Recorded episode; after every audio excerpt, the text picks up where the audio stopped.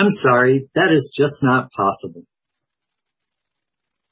It is a voice on the phone as one tries to straighten out a problem with a bank or an airline or a bureaucracy of some sort and makes a request for a particular kind of assistance. Can you just check my record? Can I get a refund? Can I sign up for that program now? I'm sorry, that is just not possible. And understand, I have great empathy for all people who work in customer service of any sort for any company. That is not an easy job, and one has to deal with all sorts of special requests and pleas for individualized attention. But it strikes me often that the word possible is being misused. That is just not possible.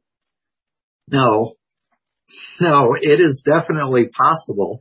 The very fact that your company or organization or employer has chosen to restrict it, to make a policy to deny such a request, means that they understood that it was indeed a possibility, a possibility which they have decided they do not want to entertain. It is a possibility which they, and they have every right to do so, reject.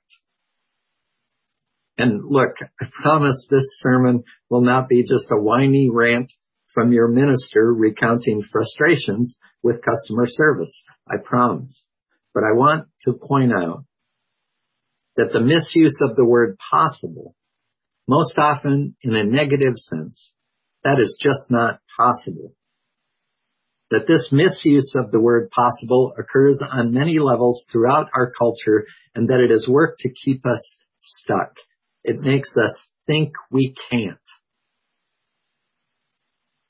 I would hazard a guess that most times we hear a variation on that is just not possible. We are actually hearing we choose not to allow for that possibility. To say it is not possible, however, allows one to avoid the responsibility of that choice. Now, I am a fan of what is known as the serenity prayer. God grant me the serenity to accept the things I cannot change, courage to change the things I can, and wisdom to know the difference. I like even better theologian Reinhold Niebuhr's original version. God grants us the grace to accept with serenity that which we cannot change, the courage to change what should be changed, and the wisdom to distinguish one from another. I think calling it the serenity prayer is something of a misnomer as the focus of the prayer is change. Serenity to accept that which I cannot change, courage to change things which can and should be changed, wisdom to distinguish between that which I can change and that which is beyond my power to change. Now there are those activists who bristle at the idea of accepting with serenity that which we cannot change. I have seen this reworded to say the courage to change the things which I cannot accept. And I get that. I do. But I don't think the problem is with accepting that which we truly cannot change. I think our problem is we put things in that category that don't belong there. We add more and more erroneously to the things we can't change. We have been misled into believing that we cannot change things which we can. We have been told things are not possible when they are possible, but simply not chosen.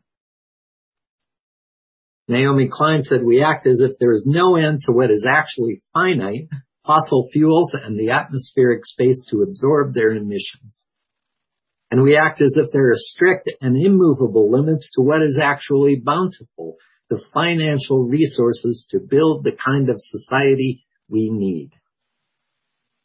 Basically, she's saying we confuse what we cannot change, the finite nature of fossil fuels and the destructive ramifications of their use for our environment, and what we can change, directing financial resources to build the kind of society we need.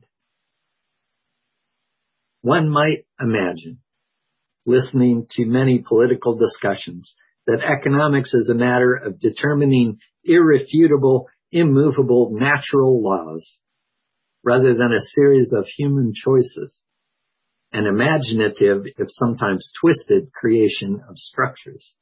One might imagine listening to many political discussions that spending too much money is a problem, that spending over a certain amount is simply not possible.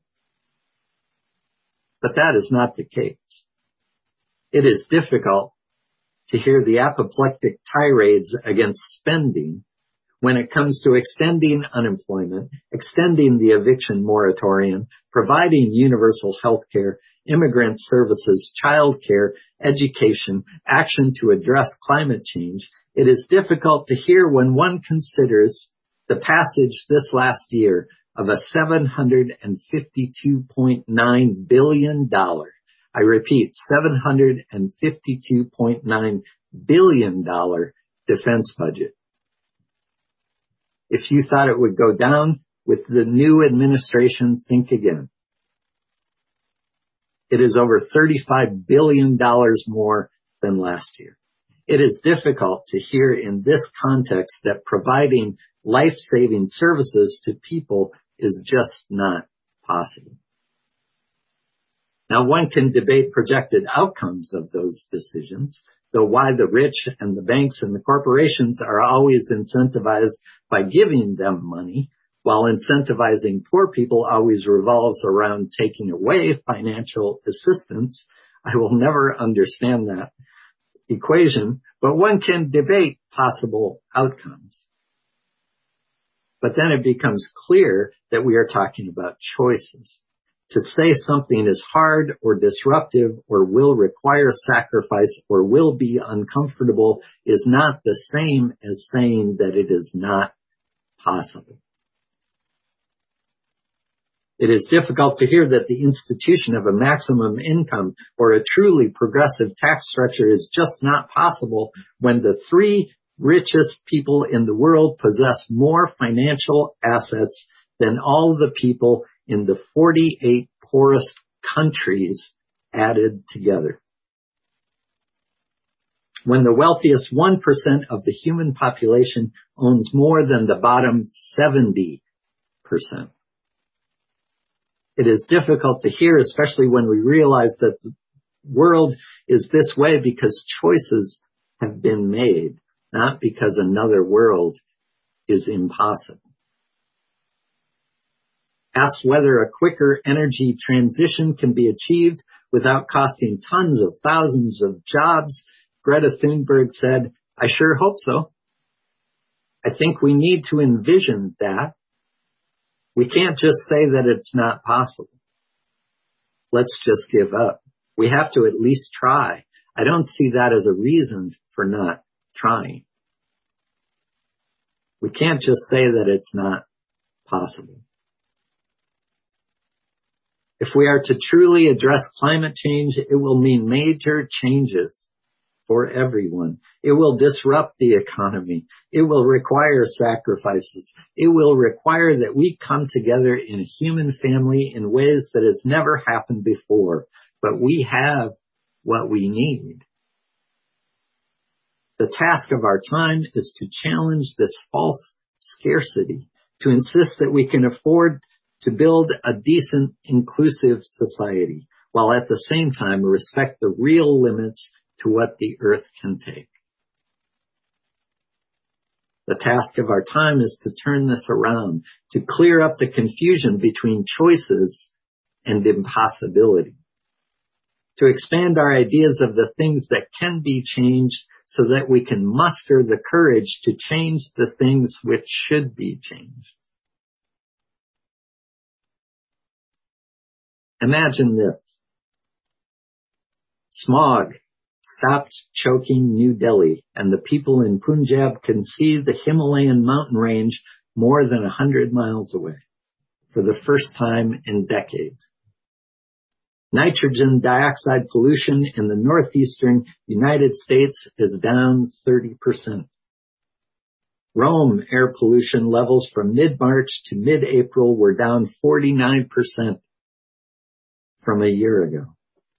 Astounding before and after photos of a wide variety of commonly polluted urban skylines fill the news and media social, social media feeds. People say this is giving us an opportunity to magically see how much better it can be. I shared that in a sermon in April of 2020. And we know, of course, what allowed this circumstance to occur. A pandemic with all the suffering that ensued is not the way that we want to build a decent and inclusive society that respects the real limits of what the earth can take. But it did allow us to see something that I, for one, I remember looking at those photos of skylines across the world. I, for one, never thought possible. It's not the way we want to change things. In fact, we must remember all those who have died and who are dying, those who are sick or will become sick still with this virus, those who have lost jobs and homes and resources, those who lived on or over the edge already and are being pushed into greater suffering and insecurity. Those who work in hospitals and clinics who continue risking their own lives and security to care for others, forced to make decisions about the allocation of tragically limited once again resources, knowing that they could switch positions with the people they care for on any given day. But if those pictures, if the stories and the photos and the statistics revive our awareness of how we are inextricably connected to the earth and to one another, if the skylines clearing in a matter of weeks provided hope, not for what could happen if we stopped living, but for what is possible if we are intentionally and compassionately grounded grounded in the soil, the dirt, the earth, grounded in our deepening awareness of those connections, what we can do to most explicitly care for those who are most vulnerable. Then those pictures hold promise. They can provide hope. They can help put the lie to all those who say, I'm sorry. That is just not possible.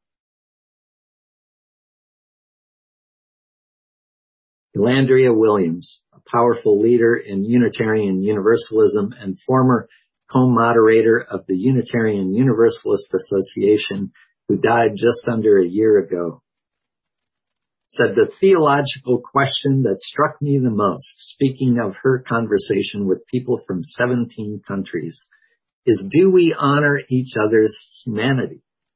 Do we honor what the earth is for us as a guider, a teacher, a nurturer, a protector. The earth as us. We are not separate. Do we believe that we are in a time that is calling on us to have a different conversation that is not about economics, but going back to community? Because if we actually believe that every living creature is worthy and that we also are worthy, then how we move with the earth and her resources how we move with ourselves will be entirely different. And that's a possibility. That's a possibility. What do we have the courage to change? I ran across a quote online the other day, a very simple statement Asking for help is not giving up. It is the opposite of giving up. And I was surprised by my surprise, if that makes sense. Though, though thinking about it now, it strikes me as an obvious truth. In that split second when I first read it, it felt like a revelation. It felt like a challenge to a message that had been incorporated deep within me by this culture, a message of individualism, a message I didn't think that I believed, but that came forward with this experience, a message of pulling oneself up by one's bootstraps, a message of I think I can, I think I can without the corresponding message of the three little engines that we don't all share the same journey and that we are here with and for one another to help each other toward our vision of a better world. Asking for help is the opposite of giving up. Because hey, if it was just me out to change the world, the answer is, I'm sorry. That is not possible. But if it's us, all of us, all of us here, all who came before and all who are to come, then lift me up to the light of change. Give me serenity to accept the things I cannot change, courage to change the things that can and should be changed, and the wisdom to truly distinguish one from the other. So may it be.